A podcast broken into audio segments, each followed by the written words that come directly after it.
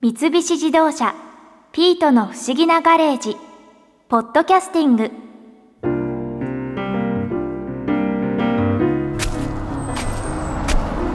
宇宙人の N 博士にロボットのボッコさん。それにこれといった特徴のない新一さん。これから仲良くやっていけるかな。でも N 博士って強引だけど結構いい人だよね。だって古書店でアルバイトをしている私のために愛知県犬山市にある古書店。古書五つ葉文庫の店主古澤和弘さんに会わせてくれたんだから。痕跡本のお話面白かったな。古澤さんは古書店をやってらっしゃるんですか？そうですね。どういった本を取り扱まあ、文学から漫画から実用書から美術書から、まあ、いろんなジャンルのものを幅広く扱ってるんですけれど、はい。その中でうちでちょっと特別に扱っているものが一つありましてはい。それが痕跡本というものなんですけれど痕跡本。はい。痕跡本っていう言葉は聞いたことありますか？いやあまり詳しくは。そうですか。痕跡本というのはですね、はい。今古本屋さんでバイトされてるっていうことでなんとなくわかると思うんですけれど、はい。古本屋さんだとたまに線引きがあったりとか書き込みがあったりとかあるいは何か前の持ち主のレシートみたいなもんだったりとかが挟まったりとかするような、はい。そういう本ってあるじゃないですか、はいたまにあります。でそういうものをまとめて痕跡本って呼んでるんです。前の持ち主の痕跡の残った本ということで痕跡本。その痕跡本を古澤さん集めてらっしゃるんですか、そうですね。はい。えーそれはどうしてですか？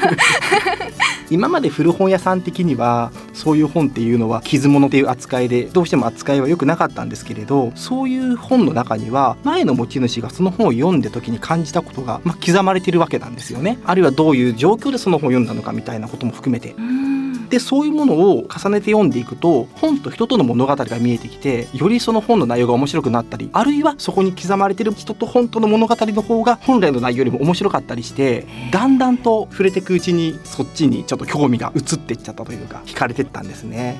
例えば痕跡本にハマったきっかけになった本ってあるんですか？はい、おそらくこれがなければ僕は古本屋をやるレベルまで古本好きになってなかった可能性もあるのかなっていう。もうそれぐらいにやっぱり自分の人生変えてくれた本なんですけれど、はい。それがこの日野秀樹さんっていう方の「まだらの卵」っていう。まだらの卵。はい。なんか怖そうな表紙ですね。もうズバリとホラー漫画ですよ。ホラー漫画。でご存知ですか日野秀樹さん。いや知らないです。ですよね。多分ねそんな有名じゃないんですよ でも70年代から80年代ぐらいにかけてはものすごい数作品を書いてて水木しげるさんとか梅津和夫さんとかの有名どころと違ってアンダーグラウンドなんだけれども着実に人気のある作品を作ってる人なんですね。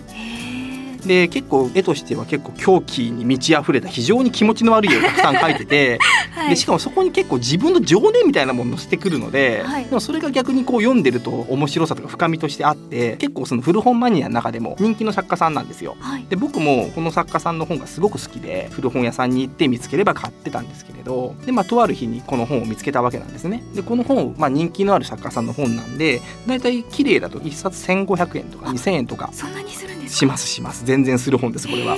なのにもかかわらず古本専門店に行ってこれが100円で売ってたんですよ。100円？そうそう。他の本全部1500円とか2000円で売ってるんですよ。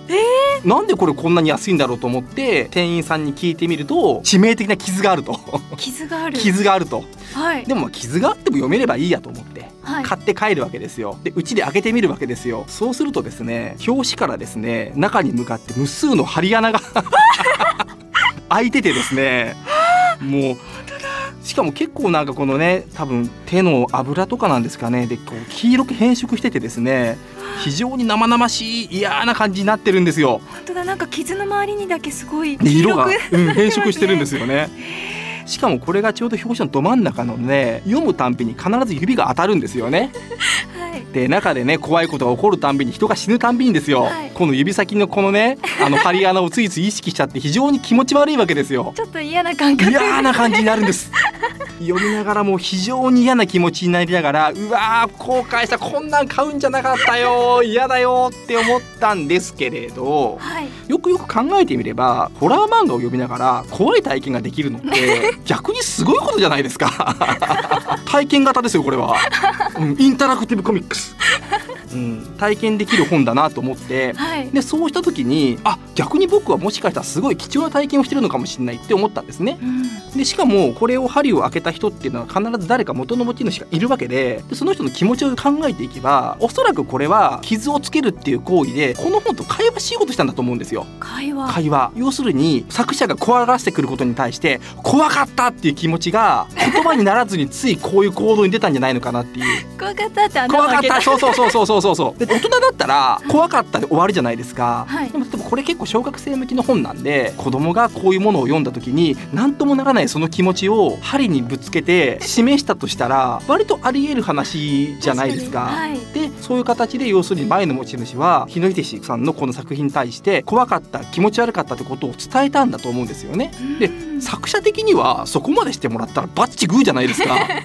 そこまでの思いで読んでもらえたら、作者的にはね怖がってほしい気持ち悪がってほしい楽しんでほしいと思ったところに満全な形で答えてるっていう意味では これは僕はね生傷の読書感想文だと思うんですよ。生傷の特徴から生傷の読書感想文。だから本当に嫌であの傷つけてポイって捨てただけだよっていうことは簡単なんですけどこの本ですね結構読み込んでる感じがすっごいするんですよ。本自体も結構開いてたりとか。ね、うん。跡がついてますね。ついてるんです。であの本のこのねあの縁の部分ものすごい手で触って何度も何度も読み込んだようなシミがあるんですよ。はいこれは多分気持ち悪いと思いながらもでもやっぱり読むのをやめられなくってずっとこの本を愛してたんだと思うんですよね。でそうして考えるとやっぱりこの本はもうこの形であるのが正しいようにすら思えてきちゃって これで完成完成ですね。うん、もうそうなった時に僕はやっぱりその痕跡本というものの魅力にどっぷりとハマっていたっていう他の古本も好きだけれど、はい。やっぱり痕跡本っていうのはもうそれだけしか味わえない楽しさがあるんだっていう。でもそれがきっかけでやっぱりいろんな古本を探すようになったもよりその古本好きになったっていうところがあるんですよね。ごいきっかけですうねん。もう本当にこの本に出会ったおかげでその痕跡の面白さに気がついて要するにあの今までは傷があったりとか書き込みがあったりする古本は、まあ、僕もやっぱり、まあ、普通の古本マニアだったので敬遠してたわけですよ、はい。できる限り綺麗な本がいいと。うんね、ピカピカの本がいいと思っていたんですけれどいやいやそうじゃないと。古本を買うってことは前の持ち主が必ずいるものを買っているわけなんだからその辺の因果も含めて買うことによってよりその世界の面白さが見えてくるしそこの世界に浸ることができるんだってことに気がついたんですよね。深い世界ですね。深いですよ、うん、古本っていうものの持ってる実は本質的なところですね。前の持ち主が必ずいて何らかの理由があって手放した。でそういう物語が表面的に見えないのが普通の古本で見える形で痕跡が残ってるのが痕跡本っていうことなんですよ。だからもうそこまでのことを気づかせてくれたのがこの本だった。っていう。すごい、うん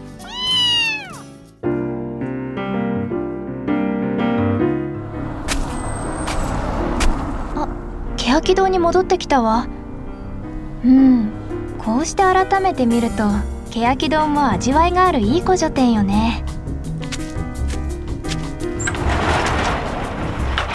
おじさんただいま戻りました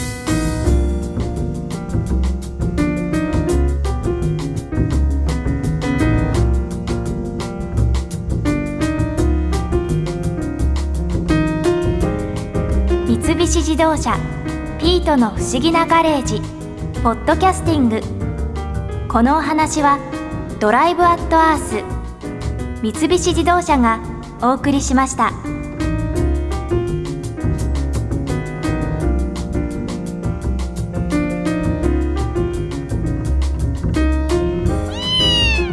ここで耳寄りなお知らせですピートの不思議なガレージをもっと楽しみたいという方は毎週土曜日の夕方5時東京 FM をはじめお近くの FM 局で放送の三菱自動車ピートの不思議なガレージをお聞きください。外に出かけたくなるとっておきのお話満載でお届けしています。